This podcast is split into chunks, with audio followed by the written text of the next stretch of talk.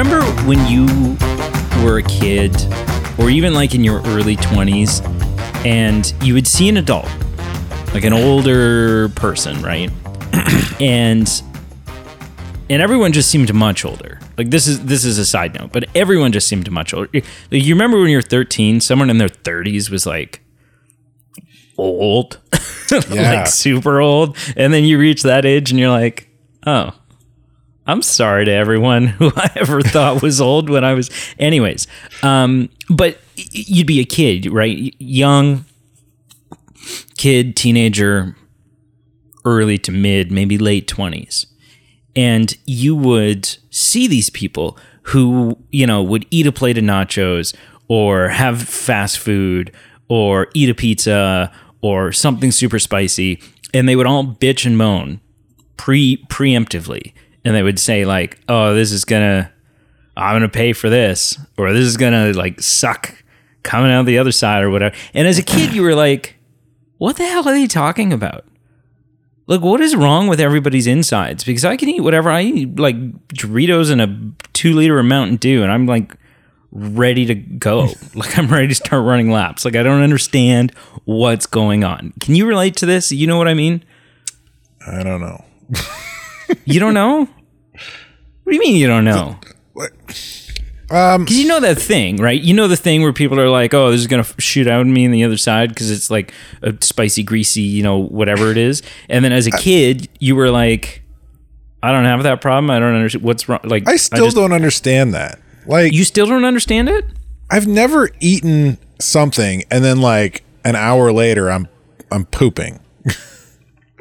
Oh no, I yeah, and, and no, listen, nor have I, right? Nor have I. Like, uh, okay, when I started drinking coffee, it was a rough go for a day or two because your body's not used to the coffee and the you know like that was that was a little scary. Um, no, and and and and nor do I, right? Like, I'm not saying if I eat a plate of wings, I got th- 30 minutes before this bomb goes off. I just I'm at the age now where like last night we had tacos, right? Just homemade, like greasy, delicious, spicy. I put all the sauce and stuff on it, jalapenos, nachos. And today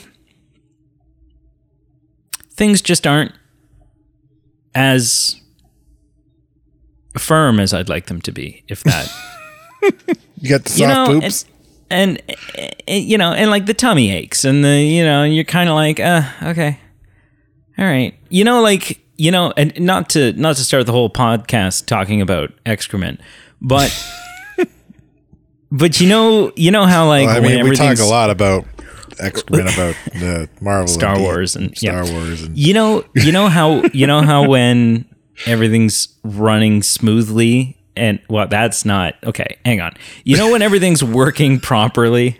okay, yeah, you're And- regular, yeah. Yeah, and and well, and or or just like you know, things are you're in good bowel health, and and you know you have to go, but it's you know it's an inopportune moment, and so you can hold off for like 10, 15 minutes, right, and then you can go, right, like you can you can kind of delay it and you can put it off.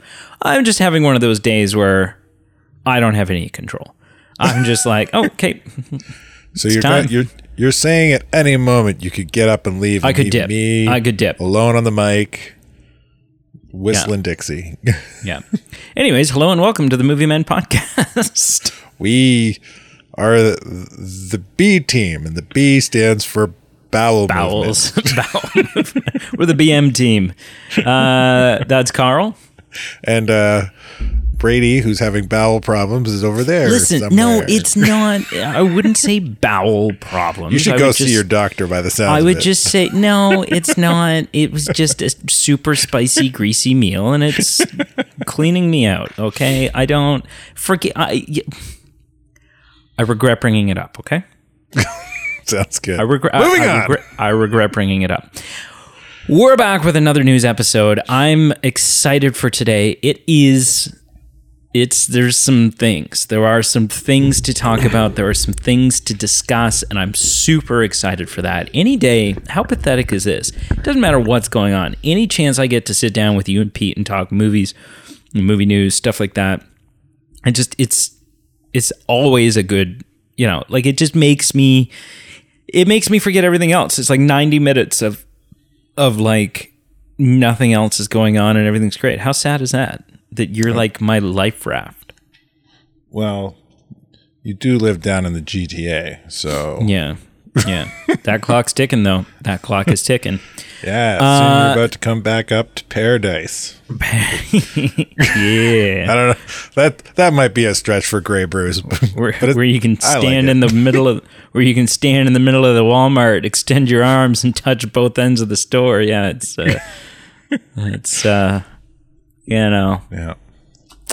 yeah. Uh, but before we jump into our movie news for the day, uh, as is tradition around here, Carl has selected three topics I um, did. in in the category of I got some fun ones. technological or you know just sort of like human advancement or interested just interesting tidbits of of things that are going on around the world he's going to present those three choices to me i'm going to choose one of them which is sometimes a lot more painful than it seems like it may be going into it and uh, and then he'll tell us a little bit more about it so carl what are the three options today All right. Uh, so I think these three are pretty cool. One of them I really hope you pick. Uh, Okay. but they are Ding, dinner's done, dummy. Okay. I'd like to point out that when this segment first started, like when you first started doing this, the titles that you gave me actually sort of alluded to what the hell you were talking about. This- and the further we go, I've, The I've gotten further more we go- creative. Yeah, but then I'm sitting here going like, well, I don't know. It sounds like a sounds like a Jeopardy category. It doesn't sound like a. All right. Okay. Popping. The second one is popping the space bubble. Okay. And the last one, and I'm going to show my hand, and I hope to pick this one. It's the Bond villain starter pack. Ooh. Ooh. I'm gonna go with the Bond villain starter pack. Yeah, not you because are. not for three hundred. Not because not because it's the one you want me to pick, but because I feel like and correct me if I'm wrong, as long as we've been doing this segment, I don't think we've had one that is actually also kind of film related. And Yeah. this And it- sort of is the, film The adjacent. title I gave is film related, but the, Oh, the, the yeah, well. topic is not. It- but it's really, really cool. Thanks, Pat. But All right. in true fashion, we'll kind of touch on the other two. So, ding, dinner's done, dummy. Uh, that I, I talked a little while ago about the Consumer Electronics Show that happened. One more thing that came across my feed that kind of missed the other ones, but it came up again, I guess, is uh, there's a startup in where was it? In the state somewhere. They're using AI in an air fryer to automatically stop the cooking and tell you when your dinner's done. So you just kind of like put it in. I'm cooking chicken. It can tell all the important information about your chicken and and it just stops cooking when it's cooked. You know, my parents just got. You just hit go. I mean, my I was. I've always got to Google it. Like every time I put chicken in the how long do I cook chicken and what temperature and Do you have an air fryer? no. So my for Christmas, every year it's sort of this tradition at my mom's house where like we go there for Christmas morning. She still does like there's there's presents under the tree for me that are from Santa, right? Like it's it's just that's the that's the atmosphere of Christmas in my mom's house. And every year there's a gift to the family from Santa. Okay. Except this has become less and less effective As for the family me split up. over the years as we're all living two hours apart from each other. So it's like, well, who's and this is going to stay here, so it's This really is- not. this is mom's Christmas present. I don't know. So this year they got an air fryer. We got an air fryer. Uh, and I went the over. royal we. I went, yeah, I went over a couple weeks ago, and I I put some, I put frozen, pre-sauced chicken wings, which are notoriously and famously the worst chicken wings. okay. And Carl and I are an expert on different types of chicken wings because we once made a video about it. Um, you remember that? I don't. The Like, first vaguely. first video you and I ever made together, ever. We ate a bunch. Well, of no, chicken no, wings? that's not Were true. Were they s- sauces or were they different brands? No, it was a skit. It was a skit on the difference between that that wings that you would get at a pizza place were not yeah pizza wings. Yes, I They're not remember chicken wings, that. they're pizza And I like wings. freaked Yeah. out or something. Yeah, you're like screaming, and that's what you were. Th- th- that's the That- reason that I had my- you in the that was my videos back then because shtick, you could yeah. just scream. Yeah, um, but uh, we also did one with Doctor Carl, crazy Doctor Carl, where you like pierced my nose or something, and you had these like Coke bottle glasses on. Yeah, Anyways, moving on. um, anyways, it- they were not the best wings I've ever had, but they were definitely the best frozen pre-sauced wings that I ever had. Right? Like I put them in for like 11 minutes and these things came out and I had to let them cool down. They were so damn hot and they were crispy. So they were still, you know, the consistency of frozen wings, but whatever. Go ahead. All right, so the it's popping the space bubble, whatever I called it. Uh, this uh, aerospace company called Sierra Space in the United States has been rigorously testing uh, this cool space technology of a space station balloon. It's essentially a balloon that they're trying to make as a habitat for people to live in orbit around as a potential replacement option for the um, International Space Station. So they blew it up beyond um, acceptable levels to the point where it would explode. Just kind of test it, stress test it. Figure out where the limit is. Yeah. Yeah, but it's really like looking at the bubble and then even the explosion in the video that's posted. It's just pretty cool. I, th- I just think it's also really cool. It's like that is an option for the current space station replacement, like an inflated bubble in space instead of like hard capsule. I, I think that's really cool. It's the kid in the plastic bubble. Anyway, you want to know how to be a Bond villain, so I'm sending you a link. You um, need one of these, sir. Ooh, hang on. It is the first blending of super yacht, a luxury super yacht, and a stealth submarine. Designed by Migaloo M5. Whoa. This thing is so cool. and costing over 3 billion US dollars. You can have this super luxury yacht submarine. Um, it's got where did it? Oh man, it's got like swimming pools, uh, a glass, uh, like a, a dining room with a glass window so you can see out while you're submerged.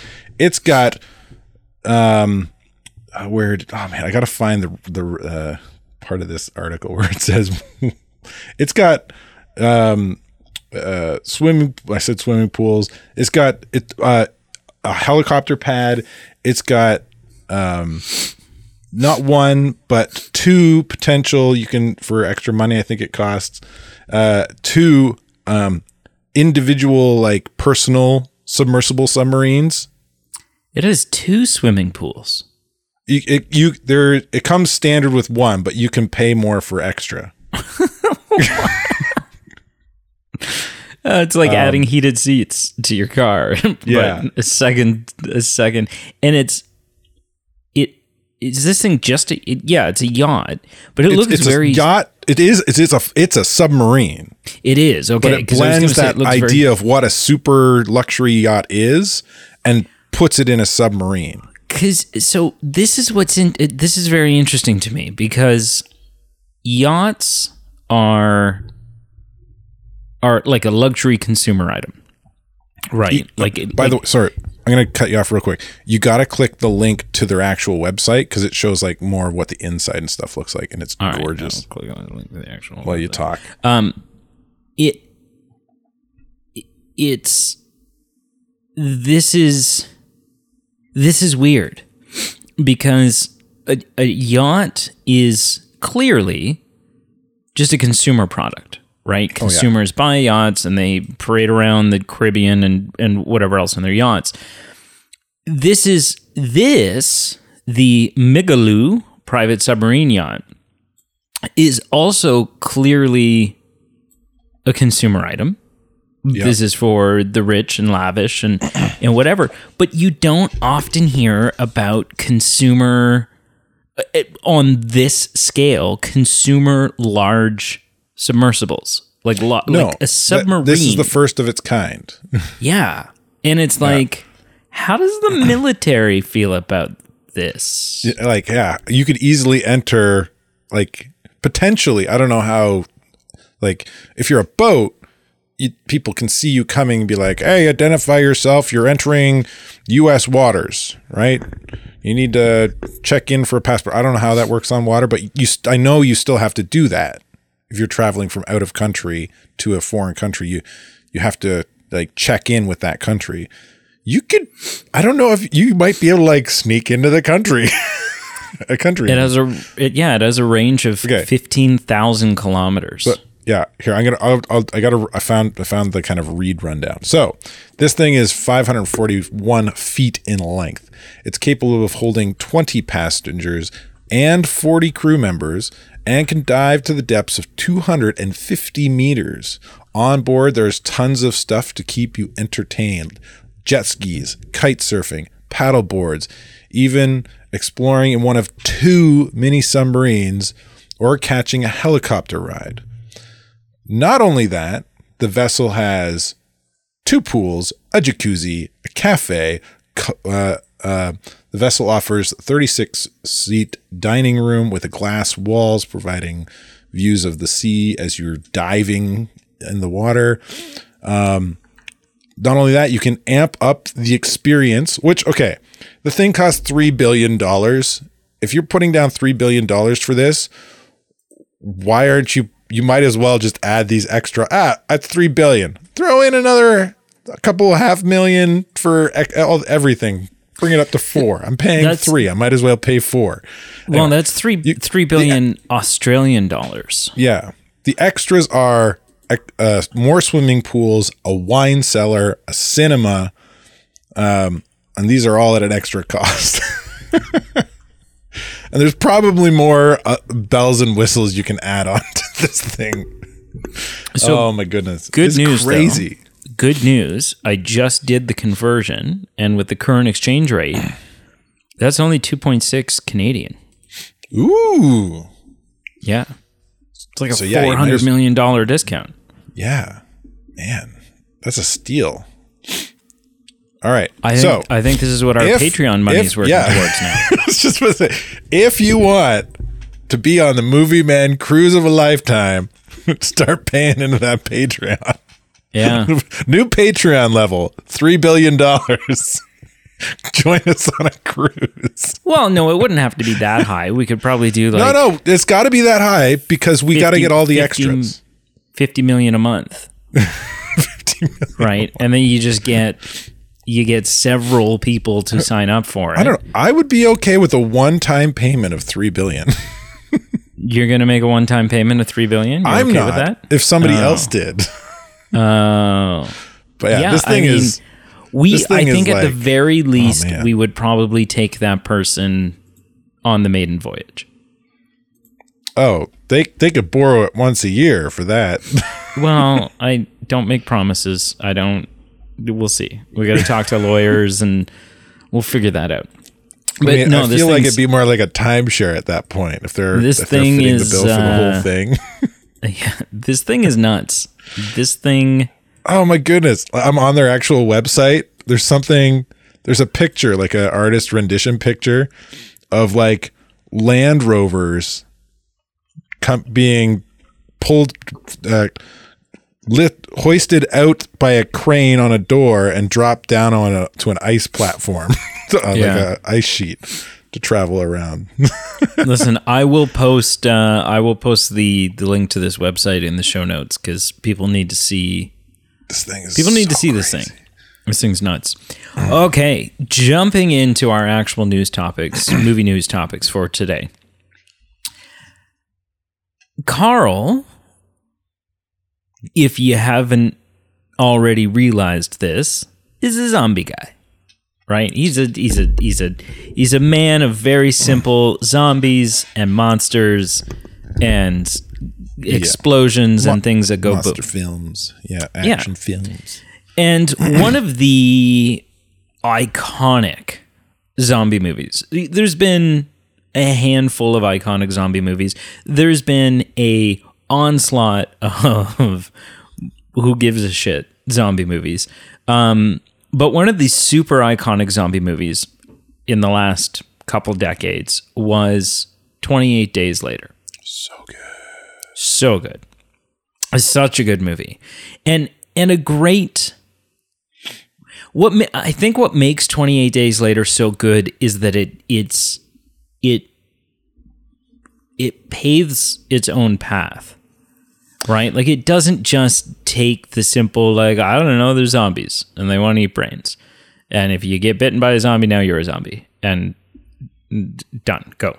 Right like it there's enough story and there's enough like they've created there's a 28 days later lore right? Like Well- 28 days later lore is not just generic zombie lore it's 28 days later lore. Yeah, and they do like in in that respect, they do two things extremely well for a zombie movie. The first thing is explaining how zombies exist. They they almost completely Oh man, it's been a while since I've watched this, so I might be wrong.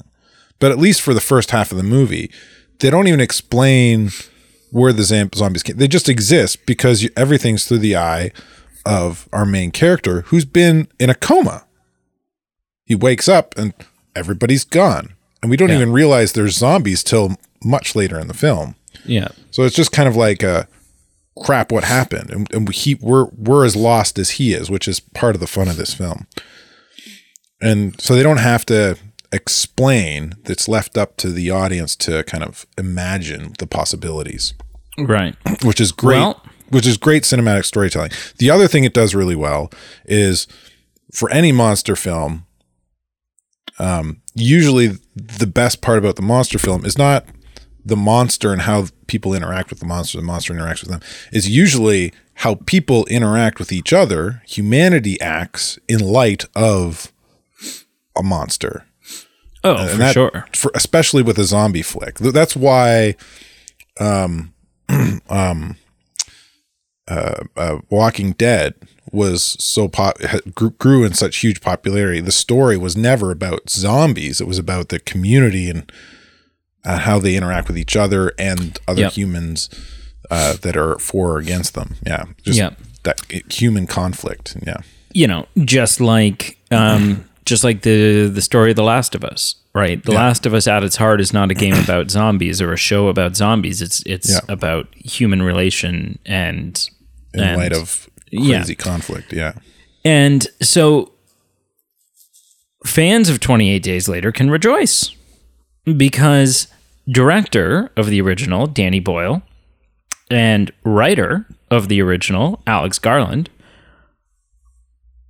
have got a sequel in the works. And maybe not just a sequel, maybe a trilogy of sequels, maybe three films coming. Uh, but a sequel for sure, titled 28 Years Later. Is a new zombie movie coming? Um, for sure, Boyle is attached to direct the first of the sequels, and Garland has agreed to write all three of them. Um, the budget for each one of these movies is going to be in the $75 million range, which is a sizable budget for something like this. It's all you need. Um, you know, it's you're not doing major, major, major CGI effects and and stuff like that. So $75 million is completely respectable, respectable budget. Um, I'm I'm stoked on this. like I don't know I don't know so much about the idea of you know like I'm kind of like okay give us give us one more one and then let us see right like to tell us hey there's maybe three more coming that's that's people getting a little eager eager I think that's a little Putting putting the cart before the horse. yeah, but it also, I mean, the other thing that it does do, though, is that it solidifies the fact that they have a plan, mm. right? That there's a story in place that they They have something they know. to tell. Yeah. yeah, they know where they would take this. They know what sort of arc, presumably, they know what sort of arc they would want to to have, and and like yeah, they know where they want to go with it. Um, so either way, I think this is brilliant. I don't know what you do title wise after 28 years later. Yeah. Uh, as a part one, part two, 28 days later seems like a, a, a days and then go to years. That, that seems like a great part one, part two. But yeah, what do you do for a part three? Yeah. Yeah. right. I don't, yeah. But I'm excited about this. Carl, what are your thoughts? Uh, yeah, I liked, oh man, 28 days later was great. Uh, this, so I'm normally kind of like a, like a- for, for making a sequel this late in the game seems like a, mm, I don't know, but you've got the same writer, same director, maybe Cillian Murphy's on board to reprise his Maybe. role. Maybe. That would be interesting, especially for following that same character twenty. Like how how long ago? Is it been twenty eight years? no, it's just over 20 years.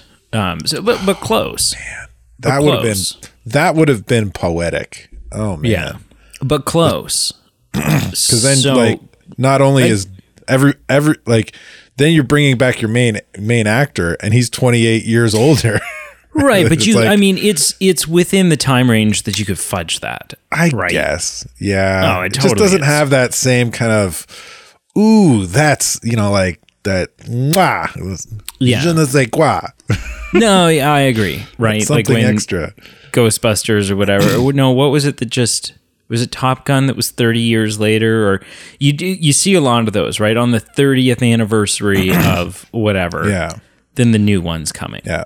But because it's like their title is 28 years, to have it actually be 28 years, Yeah. oh, that would have been. That would have been cool. Yeah. but you're anyway, excited, But eh? no, it looks like, I mean, look, there's nothing to look at, but Sounds like like, it great sounds, it sounds good.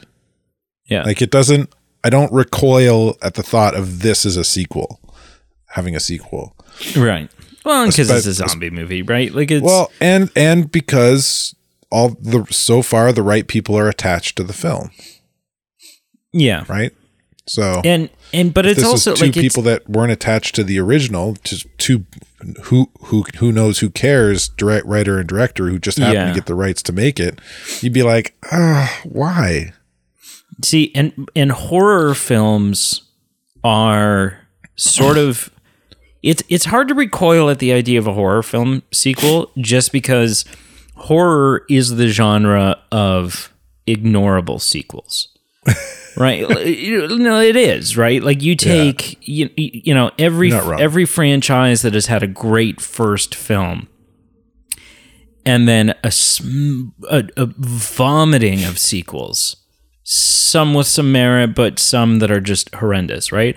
Leprechaun, Nightmare on Elm Street, Friday the 13th, Halloween, Texas Chainsaw Massacre, Paranormal Activity, right? Like, Well, then there are so like- many zombie movies you can't. yeah, and there's so many, right? So it's like, I, I, to me, it's kind of like, you know what? The first one is amazing, the first one, and the first one's not going anywhere. If the new film comes out and it's garbage, the first one's still amazing. I don't care, right? Make make a sequel, make a sequel. Re- I've said this many times: make a sequel, reboot, remake, anything. Nothing, nothing is off limits. Remake Back to the Future. Go ahead. I don't care because I still have on my shelf my Blu-ray copy of the trilogy and nothing and no one can take that away. And so if they remake Back to the Future and it's garbage, I don't care. I still have my originals. If they remake Back to the Future and it's the greatest thing ever to come out of Hollywood, then great. I have another film that I can celebrate and enjoy and and what you know, so I'm just in the Right. I'm in the I'm in the realm of remake anything. Nothing's nothing's untouchable.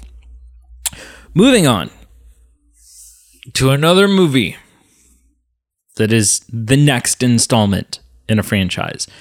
This one I think is going to be surprising to a lot of people because a lot of people seem to uh, understandably think that the last one was the last one. The, a lot of people thought it was over a long time ago. yeah. Well, in some ways it has been. Nothing's truly over in Hollywood. Jurassic Park or Jurassic. you know, Jurassic Park, Jurassic World, the Jurassic franchise is getting another installment. Uh, Jurassic World 4, Jurassic Park 7. I don't I, I, I don't know. I don't know what it is. Um, but it's coming. There is a new film coming. Uh, and it, it's super unclear at this point whether any of the original cast is going to return, whether any of the um, Jurassic World cast will return, or if this is going to be its own, you know, it's it's a whole new sort of adventure, a whole new story with new people, new antagonists, new you know whatever new antagonists. That would be the dinosaurs. New protagonists. Maybe the dinosaurs are the hero in this one. You don't know. you know um, but yeah whether it's you know whether or not this is like a direct continuation or if it's you know hey it's been five years and people have gotten used to the idea that uh, raptors are also shopping at the and it's like- 7-eleven you know It's kind of like, Flintstones now. yeah i don't right like i don't know uh, yeah your trash compactor under your sink is a yeah but but it did seem like the last one was the conclusion and a very very very disappointing conclusion like it was just it was bad right it was bad uh pete and i ripped into that film hard I remember hearing that one. Yeah. hard Never watched it. I didn't watch it. I, I listened to the episode, but I didn't. yeah um, I mean, I haven't even seen the second Jurassic World, so it's I just I don't care. See, well, but apparently other people do because here's the thing, right? the question can comes. The question becomes, why make another one? Right? You've already made 6. They they haven't truly been great since the second one. Right? I um, undisputably the first one is the best one. I kind of like the second one more and I I know that I'm in the minority with that. I know there's a lot of people who don't like Jurassic Park The Lost World, but I do. I think it's fantastic. I think it's it's Is that the one where the T Rex comes to the states? ends up in San Diego at the end and and yeah, but it's but but it's not done in an over the top ridiculous kind of way. Right? And and you've got Jeff Goldblum as as your center star in that one and so that's like always a good thing. Um and Julianne Moore. It and Vince Vaughn, like a young Vince Vaughn's in that one. It the question becomes why do another one? Right? The last one sucked. The last one was critically panned. Well, this is why you do another one. Because the last one made well over a billion dollars. Yeah. And so People if like you're a studio, Dinosaurs yeah, people and, and and so that goes to show that there is still hunger out there. Pardon the pun. There's still hunger out there for the giant monster dinosaur prehistoric right. life will find a way films. and so I think this t- makes total sense, right? Am I excited for it? I mean, I think you have to, I think anyone nowadays has to go into a Jurassic Park movie with eh, tampered expectations, right? Like, hey, it might suck, but we're we're going along for the ride. It's the culture of Jurassic Park. We're all wearing the t-shirts. We're excited. We're you know, Yeah. or whatever it is. I'm reading the article you linked.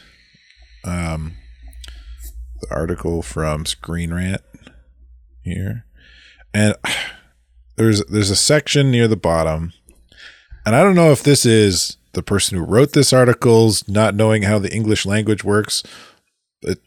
Probably more wherever he got the source from, whoever he was talking to, got the information from, doesn't understand how the English language works. But this sentence, however, with the revelation that Jurassic Park, Jurassic World 4 will completely reboot the franchise. There's no telling where what the movie will tackle. Reboot means start over. Jurassic Park, Jurassic World 4 alludes to a continuation of the story. Which is it? is it Yeah, a reboot? Are we starting over? Or is it Jurassic World 4? I don't know. I don't know. I, this is. I think that's speculative. I haven't seen anything official that says that this is a reboot. I haven't seen anything from the studio that clearly says, "Hey, we're we're blank slating this thing." Well, like, is it is it like the studios announced Jurassic World four? Or is it announced that a new Jurassic movie is being made? I guess is the question. What is the what is the that actual Jura- press release? that another Jurassic film is coming. right. So they haven't said World four or Jurassic seven or whatever we're on No. numerically if you combine No. them. So yeah. So this this writer doesn't know what he's talking about in terms of that that particular sentence, really. He- No, I don't he- think at least so. he, or at least he wrote it completely wrong. and- He's pulling things out of his ass entirely. Yeah. Yeah. But I think this makes sense. I think there's still a hunger out there for Jurassic World or for Jurassic Park, Jurassic, for the big dinosaur movies. Um, and uh, yeah, I mean, I'm I'll, I'll certainly go see it. Right, even though I was burned by the last one, it's still Jurassic. I'm still gonna go see it. I'm gonna get excited about it, uh, and I think it makes I think it makes good business sense. Right when when your last film made over a billion dollars, you make another one. This is Yeah. what you do. You just make another one. yeah, Um, definitely. You good haven't seen sense. you haven't seen the last two, but what are your thoughts on on continuing the Jurassic? Yeah, I mean, yeah, it's good. Like you say, it's good business sense. I don't think I care enough to go see it in theaters. Well, no, and I I, don't mean you're have not Paramount. Plus, so I can't watch the other ones. And I Well, mean, I- uh, but when I'm back in town, you know, we'll I'll be like, "Hey, Carl, Oh, yeah, I have a movie. we have to watch. Stop at the beer store and then come on over, and we'll, you know, yeah, yeah, Yeah, it's gonna be fun." stop at the beer store. We got to restock the the pod the, the podcast mini bar. Ooh, we should get a we should get a we should get a movie man bar fridge. Put it in the studio.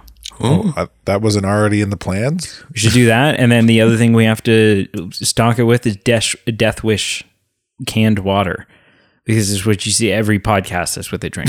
this is just Death Wish canned water. water. Canned water. Oh, and I've had it, and it's amazing. It's absolutely water. delicious.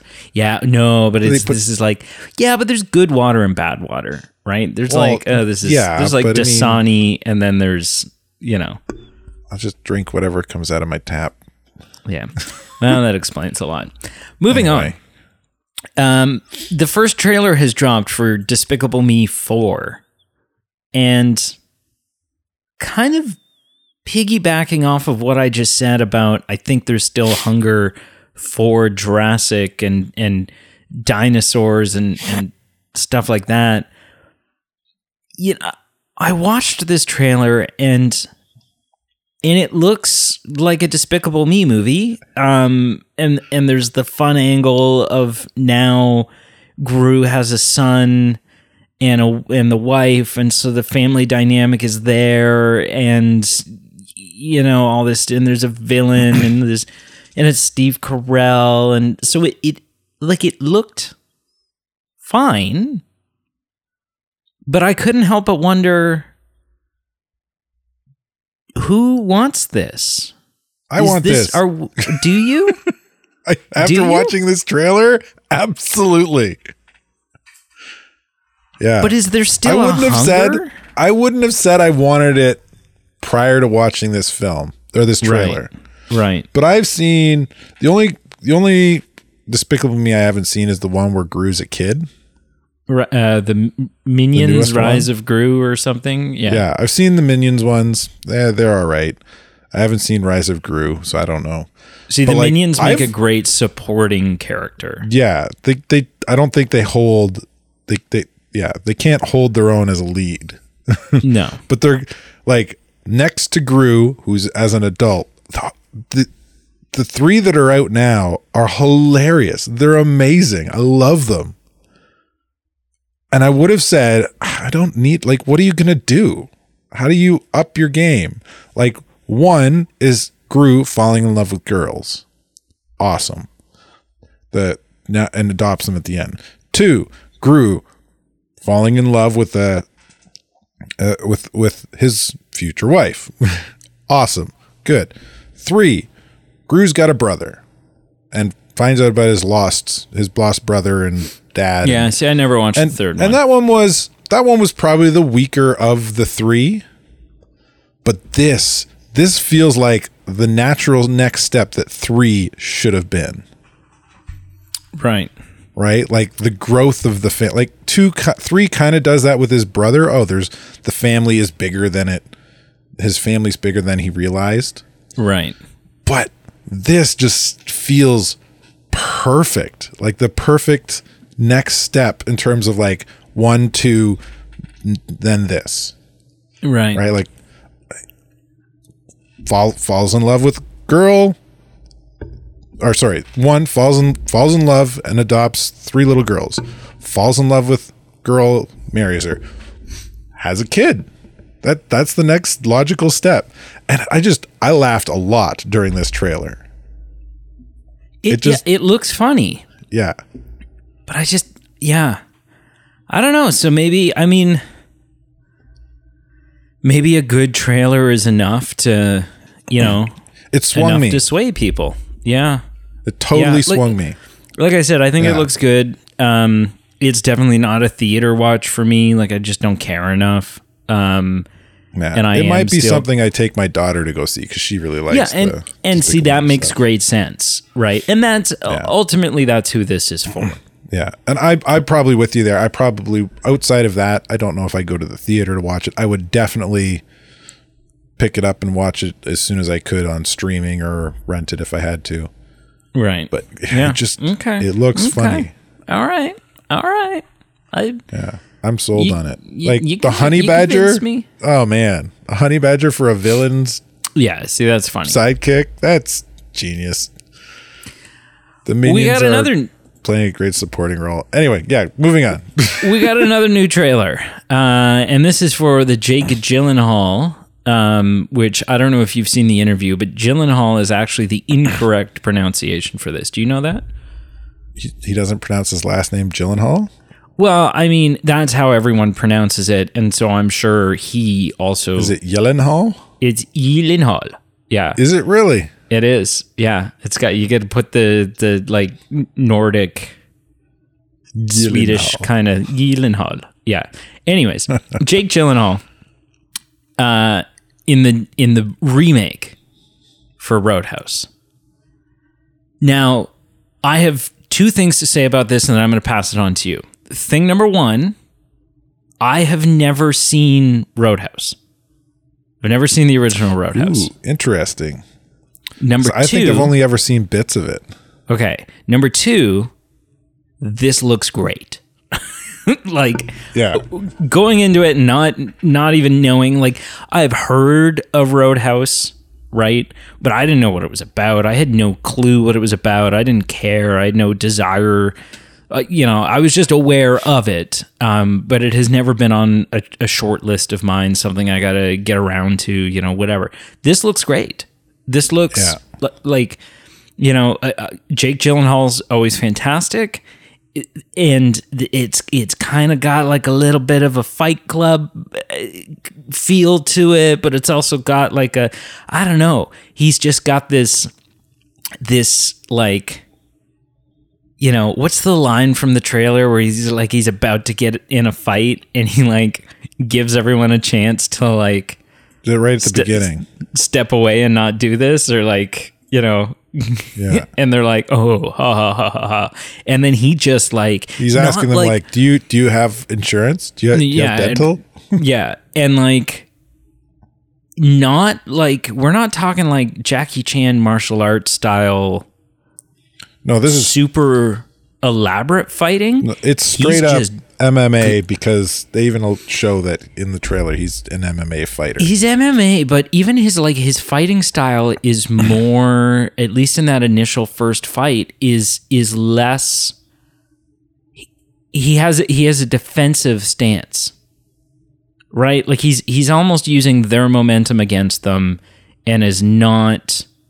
You know, he's he's more about like getting out of the way of punches, and misdirecting, making you think I'm going to hit you here and then hitting you here, instead of like brute force overpowering people. It's it's fun, creative choreography, and I think that's what kind of draws me to this. On top of that is Jake Gyllenhaal. Carl, you saw the trailer. What are your thoughts? Uh yeah, I agree with everything you said. the the only thing that makes me go kind of go, oh, um, I guess I'll have to watch it to see how that works. And this is, I'll preface this by saying that film is movies have done kind of used similar people in the past to fill these kind of roles but I think in the past it's worked differently for uh, worked differently and well for very different reasons that I think this one ha- is, is choosing to go, and that is the choice of making one of the kind of protagonists or sorry antagonists of this film Conor McGregor, who's not an actor. He's a straight up MMA fighter. He's never done acting. He's done promotional work, which is just like talking smack on a mic to your opponent. But like he's not acting doing when he's doing MMA. Like that's just who he's just who he is. This is his persona. Um so the question is, can Conor McGregor act? This trailer I don't know if I'm completely sold. I think I'd need to see more. And what I was alluding to earlier is that that movies have done it in the past is with wrestling. Wrestlers have frequently been used in action films and stuff to portray big scary antagonists. But wrestlers act almost 24/7 whenever they're in public because of kayfabe, which is always being, which is just a term for always being in character. You know what I mean? Yeah, I mean, I like, don't know they- a lot about wrestling, and that's going to come up very shortly here. Um, but yeah, no, I, I get that that's the the um the atmosphere yeah, for them. it- it- yeah, it- that that works and it makes sense because you're you're pulling somebody from a, a kind of fighting world, wrestling, to to play a big mean looking dude, but that big like, mean looking dude kind of gets the idea of how to act because they're they're doing it constantly right. right? Um, a great example would be, um, oh shoot, I forget his name. Uh, the the Punisher film um, with, oh man, uh, uh, that one, Thomas yes. Jane. Tom Tom's Thomas Jane, yeah. The Thomas Jane Punisher film had a had a wrestler oh, come in to the act Russian. named Yeah. Kevin Nash. He's a huge dude. He's like seven and a half Big feet guy. tall, built like a freaking brick outhouse, right? Like, and he portrayed that role very well because he knows how to get into a character. Yeah, The the question I'm posing is does Conor does Conor McGregor know how to get into a character and act? And surely that he's had some acting coaching for this role, hopefully. But I mean, it's just it just throws a question up in the air as, as like is will will he fit the role well? Will he be able to like uh be convincing in this character? I mean, and and if not, is it going to hurt the film? So I mean, a better than that, example. yeah, looks freaking awesome. A better example. the way he slaps those guys around at the beginning of this trailer, awesome, awesome. Yeah, like the Russian, which is the character that Nash played in the Thomas Jane Punisher. Not a lot of nuance in that character. Like No, that was But but that was an but, animated style like character. he knows how to stay in character. Sure. No, right? Like but, but he was lit. He was literally stabbed by Thomas Jane. Like the, when when Punisher stabs him with the knife. Oh yeah, no for sure. Literally, like it wasn't a prop knife. Well, Jane thought it was a prop knife, but it wasn't. And they used that shot because Kevin Nash knew how to stay in in character. And the, the fear on Thomas Jane's face was legitimate because he just stabbed Kevin Nash with a knife. Right, no, for sure. But I think one like the better example would be Dwayne Johnson, Dave Batista, and John Cena. That that's have- another. Those are yeah. Those are extreme examples. I think because they've Yeah. made the the trans. They're making transitions or have made the transition. Yeah. Yeah. Anyways, moving on to our third trailer. There's a trailer I sent to you this morning. There's a sort of like a very last Last-minute addition to the show notes, but I saw the trailer and I was like, what the heck is this? Heavy, heavy movie. heavy, heavy, heavy movie. My boy, Ewan McGregor. Yeah. Did you know I was Ewan McGregor's dad? Uh, no. That. No. How does that work?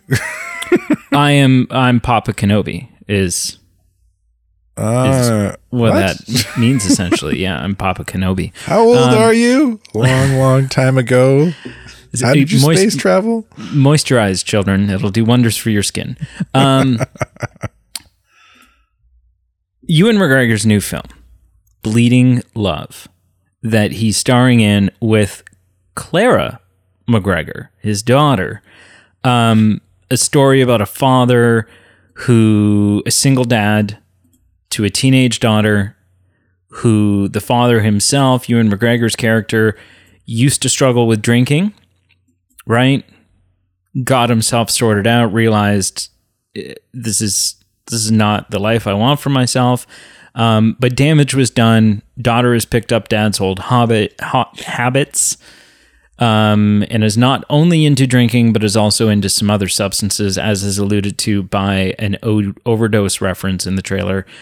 Um, this this is it's not a comedy. it's not. I mean, I'm sure there's a joke in it somewhere. Usually there is in these films. Um, but this movie I'm telling you right now, like this this is this is a 2024 Oscar contender. Right, whether it's Oh, best it's actor, best supporting sure. actor, like this is this looks incredible. This is this I'd go see this in the theater. And you don't hear me saying that very often about Look, I'm bad. I'm a bad movie fan. I'll admit that right now. I'm a bad movie fan because normally, unless it's the continuation of a franchise that I'm already into, a tentpole film, I I don't go to the theater as much. I don't give a chance. I'm part of the problem. I'm Well, part of the problem. really expensive to do that. It's expensive to go to the theater, but but I'm part of the problem that we talk about when you know Carl bitches and moans. There's no uh, you know just do something original. Nobody does original things, and and and I say, well, no, they do do original things all the time. Like you know, if if if you check your theater listings, there's 12 movies that you haven't heard of or paid much attention to that you could go watch, and those are original stories. Um, I'm part of the problem. I don't go. I don't go to them either. Um, I go to Star Wars movies, DC movies, Marvel movies, um, continuations of horror franchises that I'm into, Ghostbusters, Beetlejuice. That, that's that's kind of you know the next Harry Potter, whatever. Um, I might go see this in the theater. Like this just is it, not because I think it's necessarily the type of movie that you need to see in the theater. Um, I don't think you'd get anything extra out of seeing this in the theater. This is just a movie that I want I feel like I want to throw some support behind, right? Like I want to support this with my wallet. Um it just looks it looks incredible. It looks like an important story. It looks heartwarming, heartbreaking, kind of all at once. And and it's Yeah. Ewan McGregor, man. It's Ewan freaking McGregor. And and that to me is just the cherry on this beautiful, beautiful cake. Um, Carl, you saw the trailer. What are your thoughts? Oh, um, I mean, sound like a broken record after the last. Well, I guess I have my own thoughts on the last trailer, but yeah, like ditto. It, the trailer does a great job of presenting the premise of the film, and the premise of the film is yeah, all the things you said, and yeah, it just yeah, it's heavy. Yeah. It makes you. The trailer makes me want to know what happens for good or ill at the end of this story. Yeah. And So And- it's a good trailer. It does what a trailer should. you and I both I and, and you know what there's this extra there's this extra layer I think because in varying degrees and, and varying current statuses but you and I both have experience in the realm of fatherhood Yeah. and and so there's that layer too right. Where you're watching it you're going what would i how like uh, you can't help but put yourself in the shoes a little bit right? You can't help but connect and go i can't imagine but maybe i'll have to right? And that is and see that's one of those things right? Because it's not like people go like oh my kid got addicted to whatever I'm, i screwed up as a parent. Sometimes it has nothing to do with that. Sometimes it does. Sometimes you're a shit parent and, that, and that's why your kids get addicted to stuff. But sometimes it's not right? Sometimes it's the influence at school it's the influences wherever. Like you have Yeah. to you have to and and please don't punch me for saying this but you as a parent have to accept the fact that Carl one of your children may become addicted to drugs as a teenager and that's something you guys are going to have to deal with as parents and that like it's it's just that level of The, the, the society we live in and the Oh, and it just the this. I'm so stoked on this film. I'm so stoked on Bleeding Love. I cannot wait.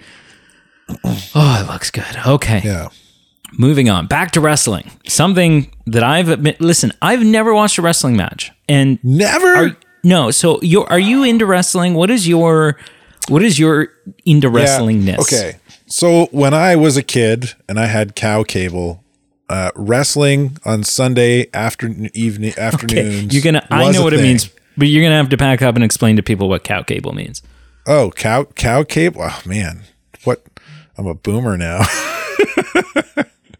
if I have to explain cow, so back in the day, if you didn't have cable or you didn't have satellite, you could pick up three, maybe four uh, TV stations You had an antenna. out of out of the air, the same way you do Yeah. radio.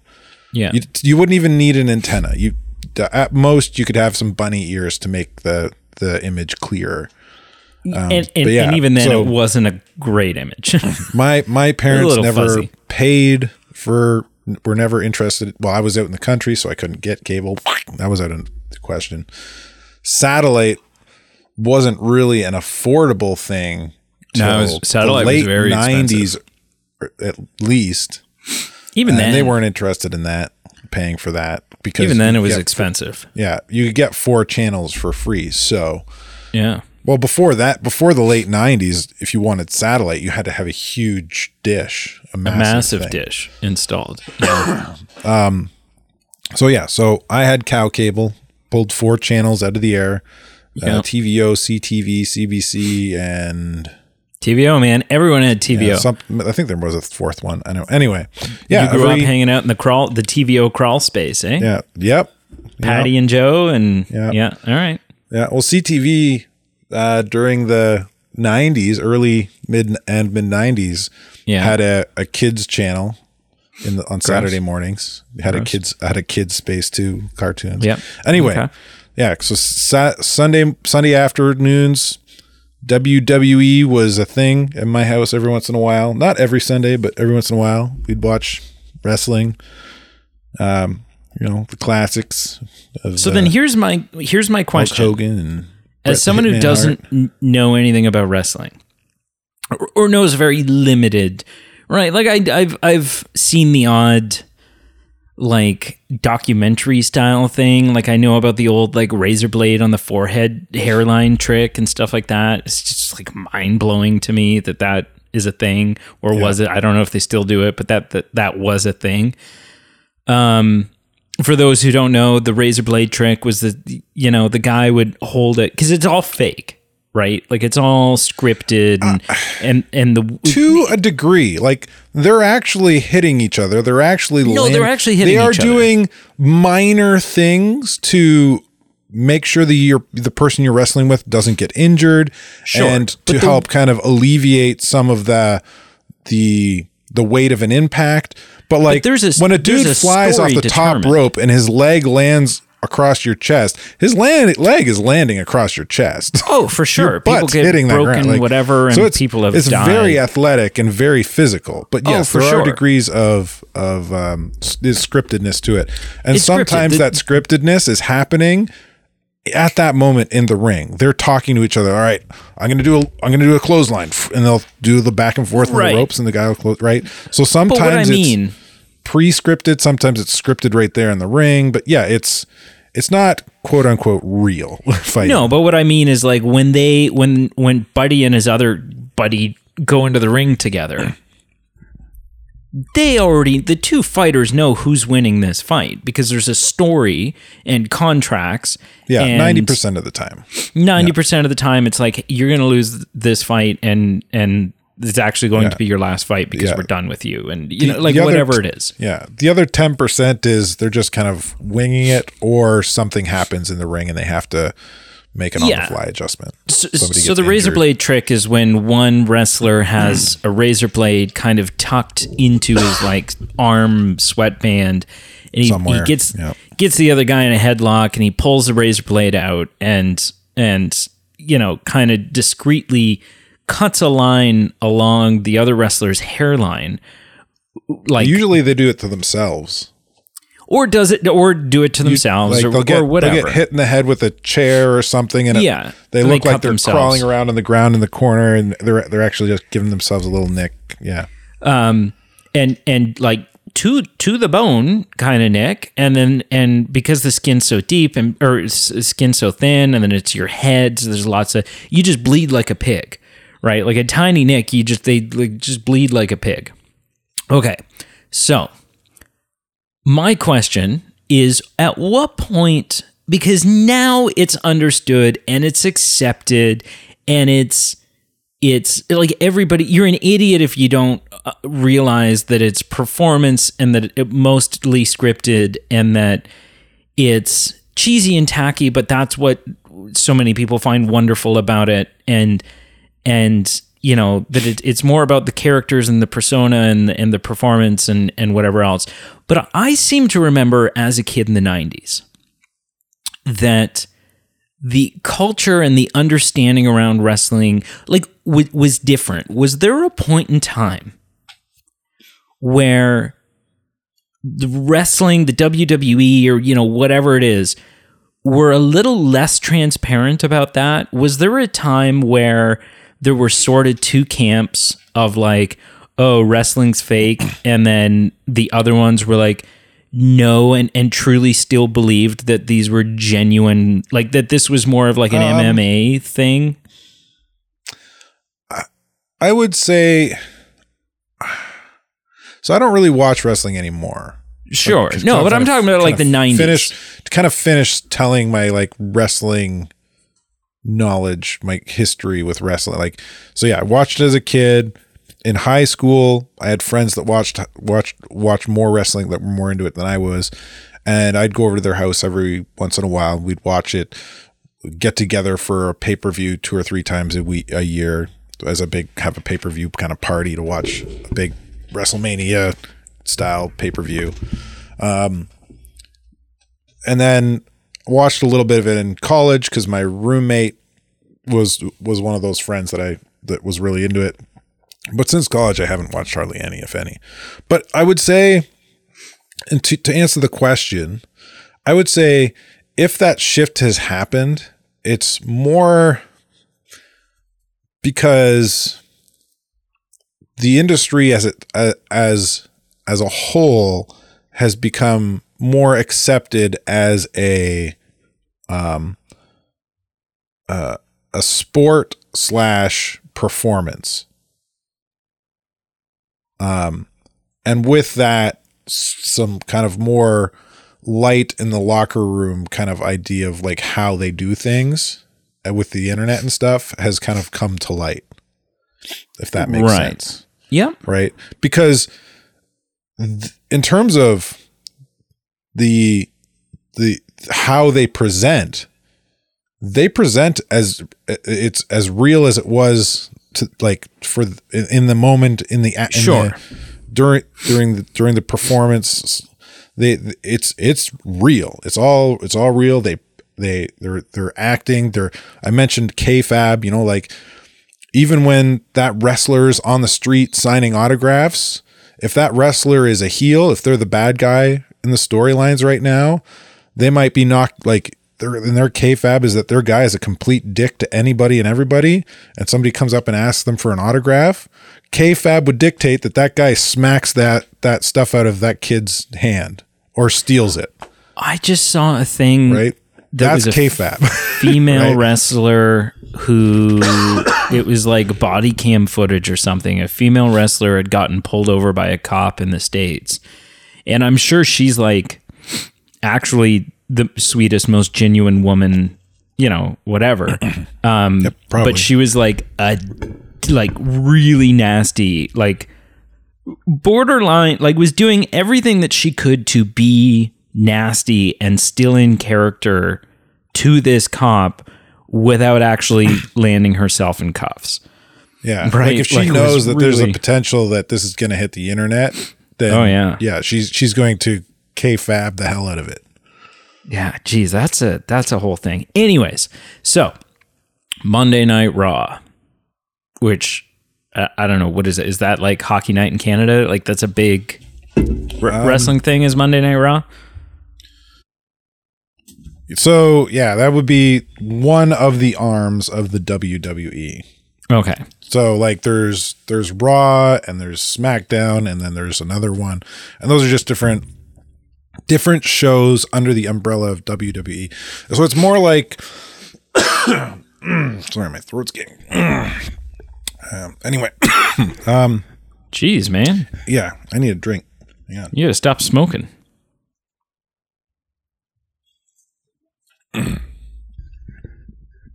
It's more like um, the NHL or any other professional sports league where you've got like a Western division and an Eastern division or a cent- and even a Central division in some cases. Right. Okay.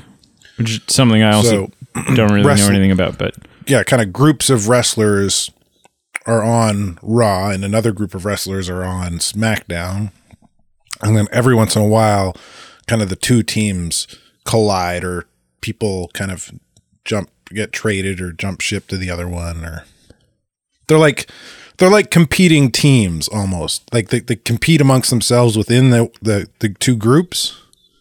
right. The, the two groups the two groups as a whole also compete against each other sometimes. Okay. So Monday Night Raw is moving. Monday Night Raw is no longer going to be on Broadcast Network. Monday Night Raw is moving to Netflix.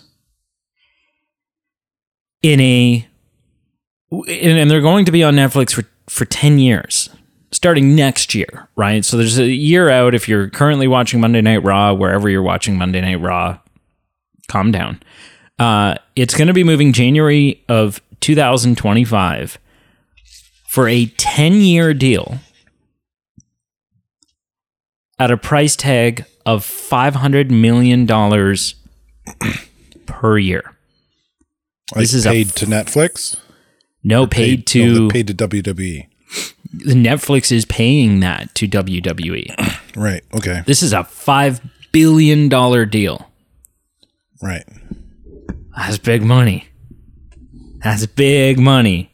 Now, you may be asking, well, so what? Who cares? Why do I care? And maybe you don't, because maybe you're not into wrestling. And I don't care from a cons- you know, content consumption standpoint, because I myself am not into wrestling. So it doesn't affect me in that sense. But what makes this really interesting is this is the next big catapult launch, the next big assault in the streaming wars. Because up until this point, listen, there's been a couple of attempts to do some live events on different streaming services. There's been a couple of streaming services that have brought some sporting things over and you know maybe oh you can go watch the whatever football game it is is only going to stream live on you know Paramount or whatever it is, right? But this is a big deal because we've talked about several times that streaming services are only making money when new people sign up. Right? Right. The reason Yep. why Netflix would produce a movie or produce a TV show is not to keep their current subscribers happy. It's to bring in new subscribers. That's where the money comes from. And that's why shows that are doing very well, that everybody likes, get canceled after the second season on Netflix because well they're just not bringing any bringing in anyone new. Anyone this show is going to bring in, it already has. So we're going to scrap this and we're going to start something different. um and we've talked about how like likely that seems at times, right? Like it's how likely is it that something that Netflix creates is going to be enough for you to want to sign up for Netflix.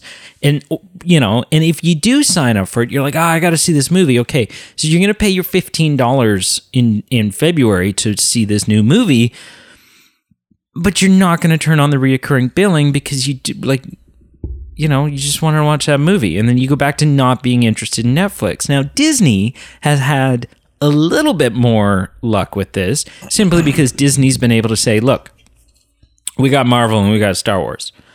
And we're going to be dropping Marvel and Star Wars shows. And if you want to see them, you got to sign up for Disney Plus. So that's that's been something that's worked out relatively well for them. But with everyone else, it's like, you know, I know people, even something big, even something big like Game of Thrones, people signed up for HBO, binged Game of Thrones, and then canceled their membership. Signed up for Amazon to watch Rings of Power, watched Rings of Power, canceled their membership. Now,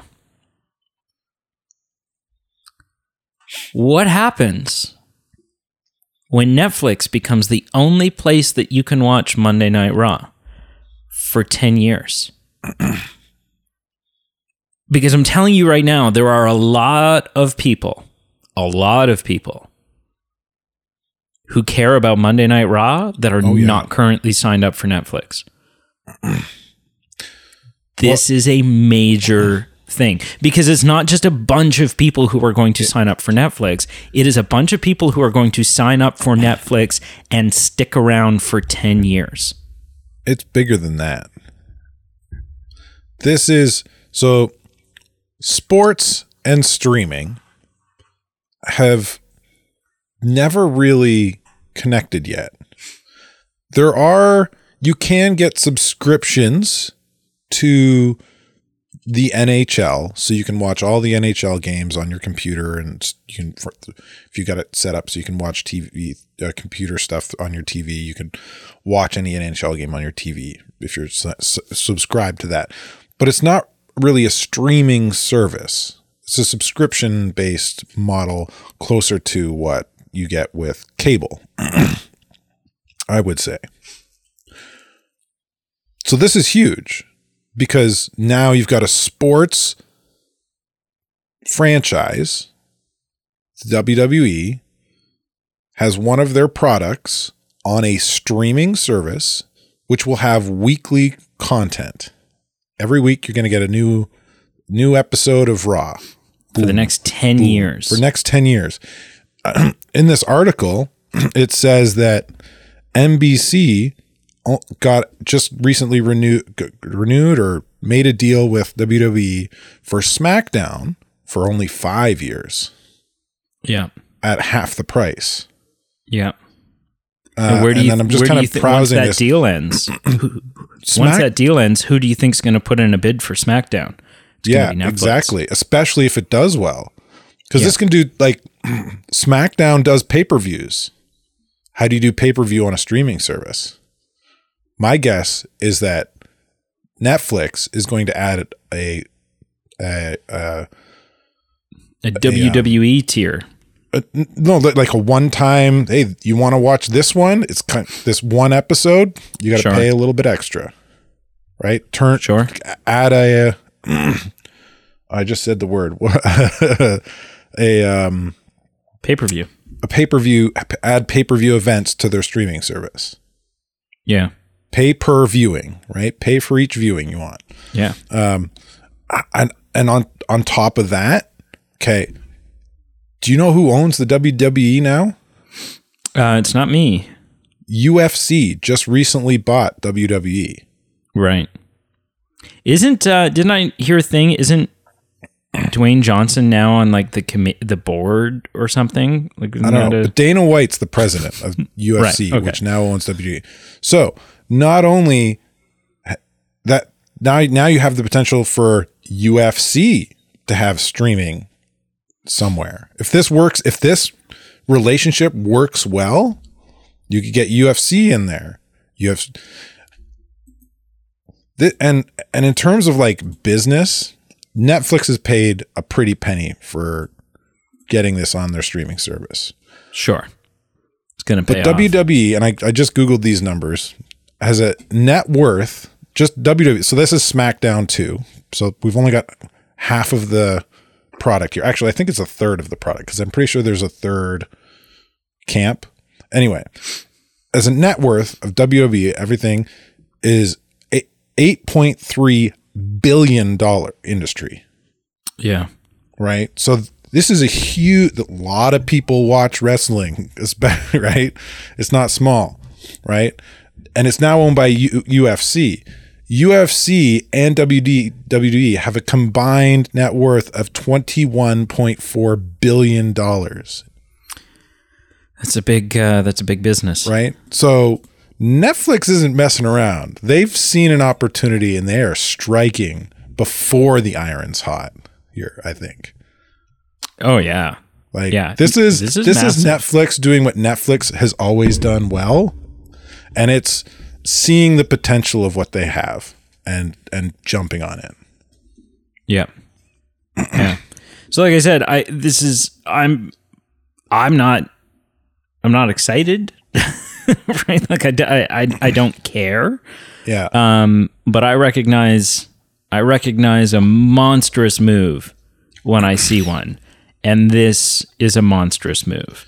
yeah, This is a this, This is, is so big. Netflix looking at every other streaming service out there and saying, "What? We- yeah, and it it has like I like it's got the like being under the UFC banner and the the there are other branches of WWE in itself too. There's lots of potential if this goes well for that relationship to just explode in the next five to eight years. Yeah. And I think And- it will. And and you know what? If it does well, you know what Netflix is going to be doing next? Hello, NHL. How you doing? You want a partner? Hi. MLB. How are you doing? Well, I don't. You want I don't think they'll get a chance because I think now, like everyone else, is gonna go. Okay, shit. What? Uh, what do we get? What do we? think What somebody can else we jump on it first. Oh, I think. I think they have to. I think. I. You know. I think at this point you'd be stupid not to to try to also cement yourself in that. You know, because everyone else is going to look at this. Everyone else is doing the same math that you and I are doing right yeah. now. Except they're probably actually crunching the actual numbers. if in- yes. if they're if you're sitting at Paramount Plus and you're going, "Oh crap. These numbers are ridiculous." Yeah. Like, oh shit. why didn't we? Yeah, why didn't we think of that? So no, this is this is a major, major, major, major deal. Um, yeah, it's uh, It's huge. It's it's huge. It's crazy, Yeah. and it's I haven't watched wrestling in years. And I like I'm not super excited about wrestling being on Netflix, but you know what? I might actually watch a wrestling thing. If I'm like surfing through Netflix, I'm like, ah, I don't know what to watch. Eh, WWE. Whatever. WWE. yeah, I'll catch Monday Night Raw. yeah. Yeah, no, it's massive, massive, massive. All right, Yeah. moving on.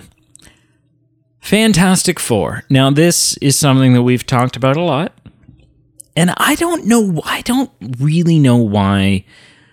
Like the Fantastic Four, yeah, it's Marvel's first family, right? You can go back to the comics. Fantastic Four has been around for a coon's age.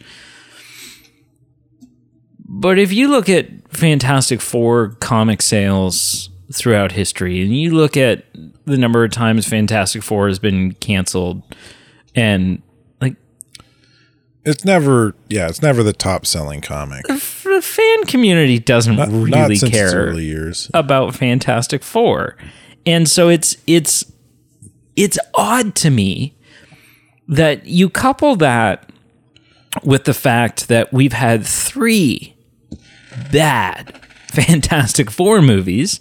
And it doesn't make a whole lot of sense that the fan community now is just chomping at the bit to find out who's cast as Fantastic Four. What are the plot details? When is this thing coming? Come on, Fantastic Four, Fantastic Four. I would, and it's like, you know what? what in the hell is going on? I think I could elaborate on that because I I'm feeling that like I'm chomping at the bit, and I think I know like Fantastic Four is not my comic of choice, right? I do love the characters, and I do think they're that they are awesome and have interesting stories to be told, but I think it it is the fact that we've had three bad movies completely mishandled.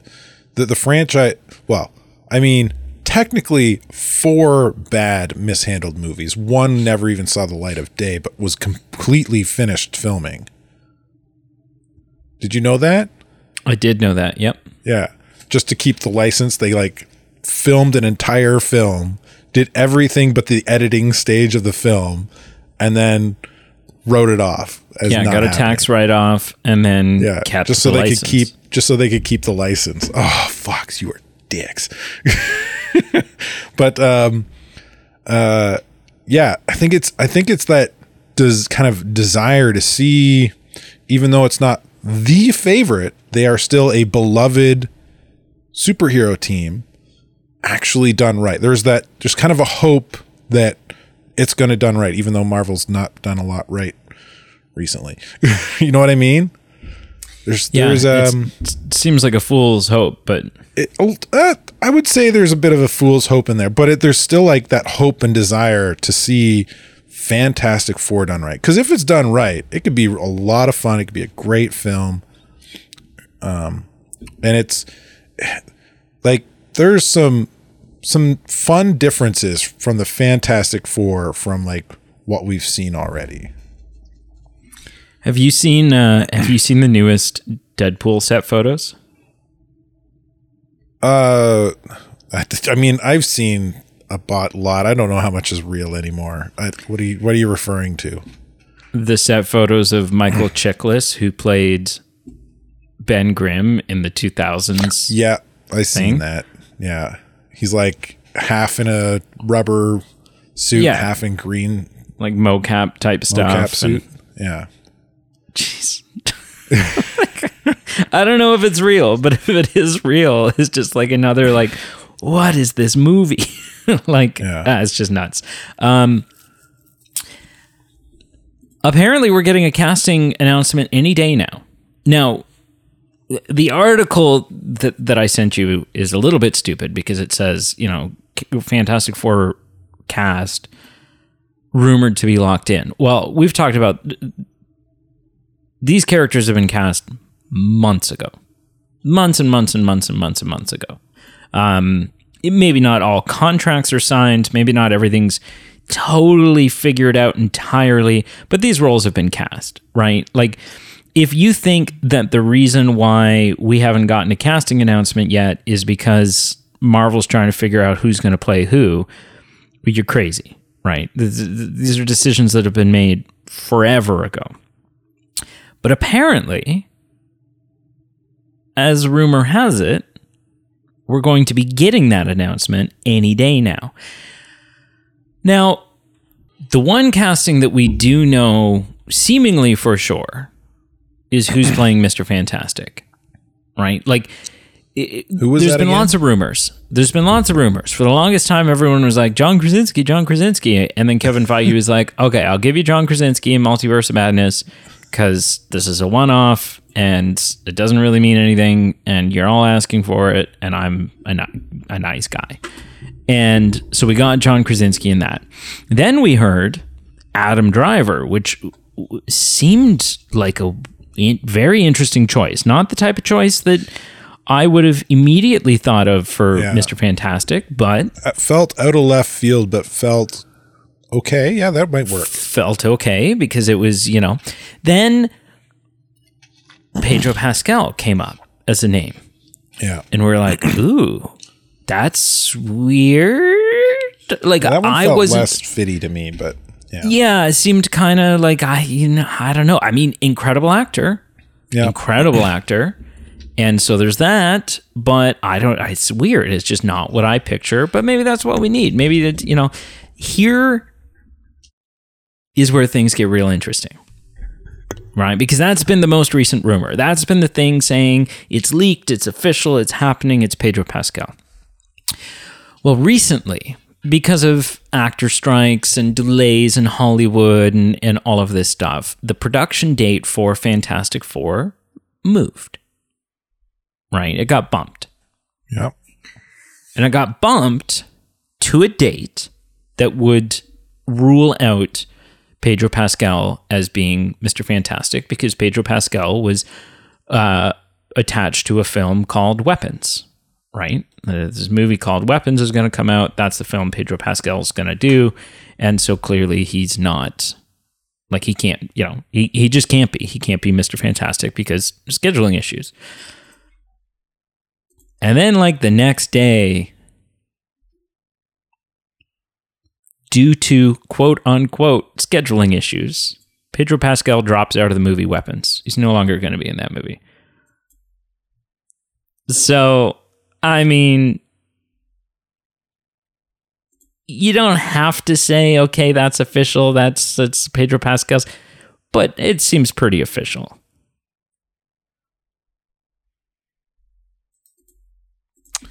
Yeah. You know, be. what do you mean could be? Why else would he drop out? I don't know. Maybe he's got something else going on. it seems official. Anyways, it sounds like the Fantastic Four casting is coming any day now.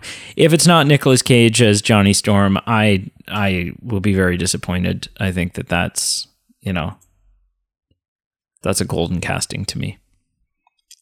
Yeah, I don't know about it, but we'll see. I'm not writing him off, but just doesn't fit as well as others could in my mind. Are you not going to comment on the Nicolas Cage thing, Nicolas Cage being Johnny Storm? Johnny Storm. I, I completely skipped. I, I missed you saying that. Oh wow, Yeah. you said that? Yeah, I did. That That was a be horrible idea. That'd be great. no, it'd be bad. It'd be Uh, bad. Jo- uh, Nicholas Way Cage too as Sue old. Storm. There you go. Uh, all right, moving on to our final topic. Now, we have gone into maybe you and I never have. I know that I've explained it all to Pete on the podcast before. The the deal, the inner workings of the deal between Sony and Marvel when it comes to Spider-Man. Do we have we covered that on this show? I think we have. If we haven't, I'm familiar-ish. Yeah, basically Marvel and Sony, two different companies. Sony owns Spider-Man, right? The the, the film rights to Spider-Man Oh yeah, film rights. Yeah. and and the Spider-Man Rogues Gallery. Um, Which is substantial. there's a de- yep, there's a deal in place where Sony, although they still own Spider-Man, the character is on loan, so to speak, to the MCU. The MCU is allowed to use Spider-Man in films. So basically, the Spider-Man movies come out. Marvel produces them, Sony distributes them, everyone gets a little richer, everyone's a little happier, right? And it's just kind of is what it is. And for the most part, that relationship has worked out pretty well. Now there was a little bit of a, a couple years ago when that deal ended and there was outcry in the streets like fans were upset ended after spider-man 2 like before spider-man no way home was a thing. Um, and there was upset. There was outcry. There was you know what I, tom holland got on the phone with with bob Iger and said hey please please don't let this fall apart. Please don't send me home. I want to stay in the mcu please. Um, and they were able to work out a deal and and obviously as a result of that we got spider-man no way home. Now spider-man no way home as we've said several times seemingly sets up pretty nicely a spider-man 4 an all-new spider-man a spider-man who's no longer iron man jr a spider-man who is eh, building his own suit and relying on himself and nobody knows who he is and he it feels like feels like spider-man right? And, and which led a lot of people to go, oh, the Homecoming trilogy was actually a three movie origin story for Spider-Man, and and uh, in a lot of ways that's true. And we've heard whisperings, we've heard talking about the plans to do a Spider-Man four in the MCU. Sure, why not? Why wouldn't you? Spider-Man No Way Home came very close to making two billion dollars. Yeah. So you make This is a another one. partnership that's making money. It's a partnership that's making money, so you keep going. Now, there seems to be a little bit of a debacle between Marvel and Sony right now. It's been reported that Kevin Feige and Tom Holland would like to do a much more grounded Spider Man 4, kind of really just diving into what was set up at the end of No Way Home, right? That you have this broke ass working at the Bugle, although in this universe, the Bugle is like an online podcast media, so I don't know how that would work. yeah. But mo- Um, more of a street level Spider Man. Mm-hmm. The, the Spider Man that he, he would traditionally start out as. Yeah. Um and and that's what they kind of want to do whereas Sony wants to bring back Maguire and Garfield for another crossover film. And I I see merit to both. I know which one I'd prefer, but I see merit to bo- I understand why someone would want both of those things. Personally, I'm siding with Kevin Feige and Tom Holland. I want a grounded Spider-Man. Right? I want to see where this goes. Right? I want to see, and I was listening to someone talking it online and they hit the nail on the head. I want to see a Spider Man. I want to see a Peter Parker who is able to, you know, maybe now he's off in college and he's working alongside the likes of a Dr. Connors. And he's now equipped with the knowledge that, hey, one of the Spider-Man from another universe also worked with a Dr. Connors, and I know how that turned out. So I need to be extra careful. Do you know what I mean? Like he's got this sort of like hmm.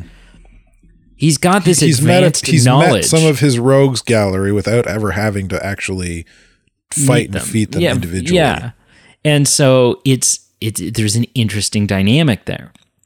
Um, but I can also see I can also see the other side of this, right? I can see the other side of this where Sony Sony's not crazy, right? Sony goes, okay, you make a you make a Spider-Man 4 and it's a grounded Tom Holland's you know, whatever amazing film and you make hundreds of millions of dollars. You're going to make us hundreds of millions of dollars with that movie, 800 million dollars. We put Maguire and Garfield in the trailer, we got a 1.5 billion dollar movie overnight Yeah. right? And so I, I get it. I get both sides of it. I do. Um, I love, like uh, I've said many times, Andrew Garfield is my, even though those movies aren't the best, I like his performance the best.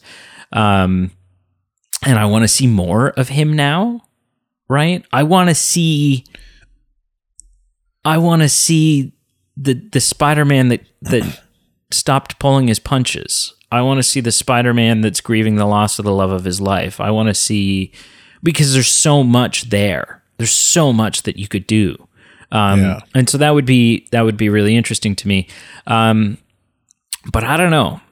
I don't know which way they'll go.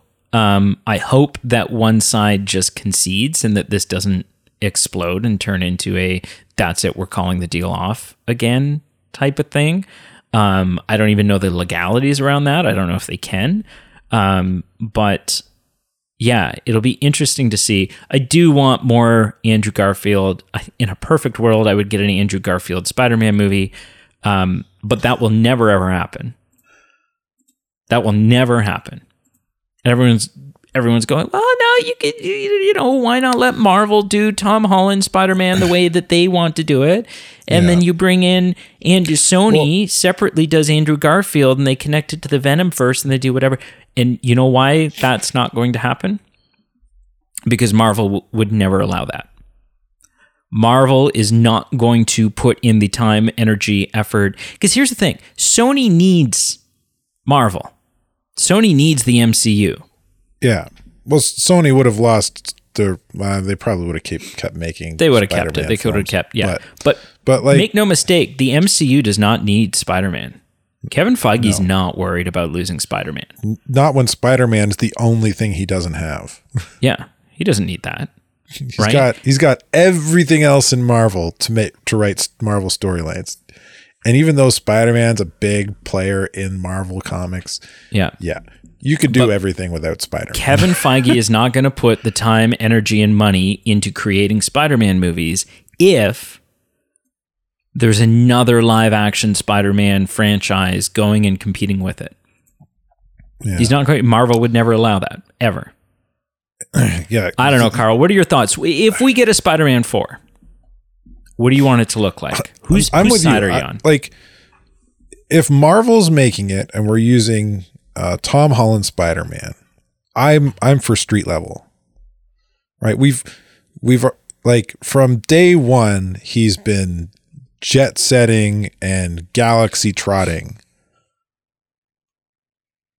Which has been fun. Even like even in his own films, right? Like is even in his own films he's been I mean I guess no, even in the first one he went to Washington. Yeah. Like Yeah. he's been all over.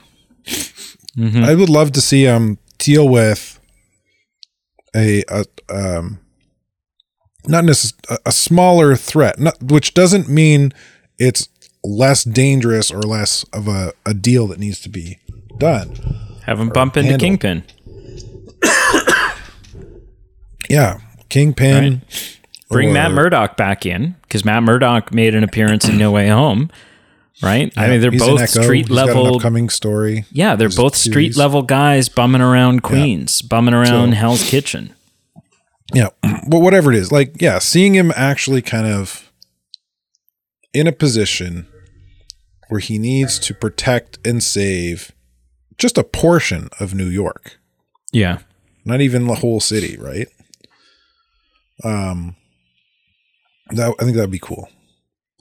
And Yeah, you're I- right. I think like as much as like Sony's really diving into this Spider Verse stuff with their Madame Web and the um, the animated Spider Man, and let that like if they get their way, they obviously want Tobey Maguire and Andrew Garfield back, and they totally just kind of slam all those projects together to create some Spider Verse film. and as cool as that would be, I mean, we've already got a whole bunch of that. Well, I don't give me something a little fresher, right? Yeah. I Don't- think we're all keep, um, out Yeah, you're at this point. You keep you keep going back to the same watering hole. I'm I want some something new. I've had enough Yeah. Mexican. I want some Italian. right? Why you got to bring ethnicity into this, man? I, it's just it's it's not about ethnicity. It's about Cancel, cancel culture. This is the world we're living in. it's not about the, that comment's not a shut up. I don't have to explain myself to you. Everybody knows what I'm talking about. Uh, but yeah, no. So it'll be interesting to see what happens. Um, you know, like I said, as much as as much as I'm always down to see more, uh, more Andrew Garfield and more Tobey Maguire, I, I you know I'm also okay with just having a grounded story for once. You know, just just a kid Spider-Man that has to fight a guy that's bigger than he is and has to use his powers and his skill level versus Get creative. dark tech in order to do it. Yeah. Yeah. Yeah. All right, well that's the news. That's it. That's all. That's all we got. That's all I got for you. Is that not is is that not enough? Are you not entertained? A little bit. Thank you so much for listening. Make sure you check out our Facebook, Instagram, and Twitter, all listed below. We have a Patreon page where you too can help us buy a submersible yacht and Yes. The yacht. sail That's the, dream. seas. That's yeah, that's what we're working towards. That's our big, hairy, audacious dream. Harry. Why is it Harry? Why did you have It's to a- bring Harry into this? It's a saying that some corporate I don't think it is. I It is. Don't Big Harry- It, Google it. No, Google Big I- Harry Audacious Not Dream. Harry. I'm not googling Big Harry anything. I'm not. It's a thing. It's a thing. It's a thing. Trust me. It's a thing. Uh no. No. and we have merch. Yeah. If you have an idea for merch, send us a message and maybe we'll do it. Maybe we won't. If you're a Patreon person, we'll listen to you more. Should make a uh should uh, make a help the movie men buy a, a yacht shirt or something. Yes. This this this shirt this shirt gets the movie men one step closer to their yacht. I have a picture of that supervillain yacht.